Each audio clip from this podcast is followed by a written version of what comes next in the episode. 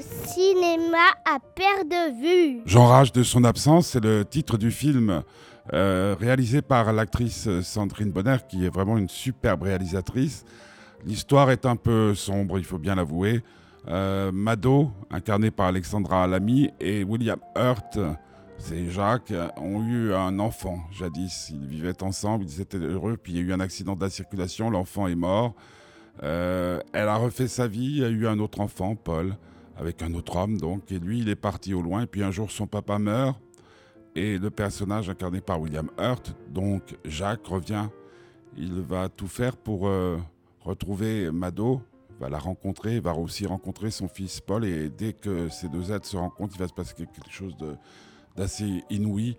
Et Jacques va avoir un projet un peu diabolique, il faut le dire, très sombre, très étrange, qu'il va tenter de mener à bien.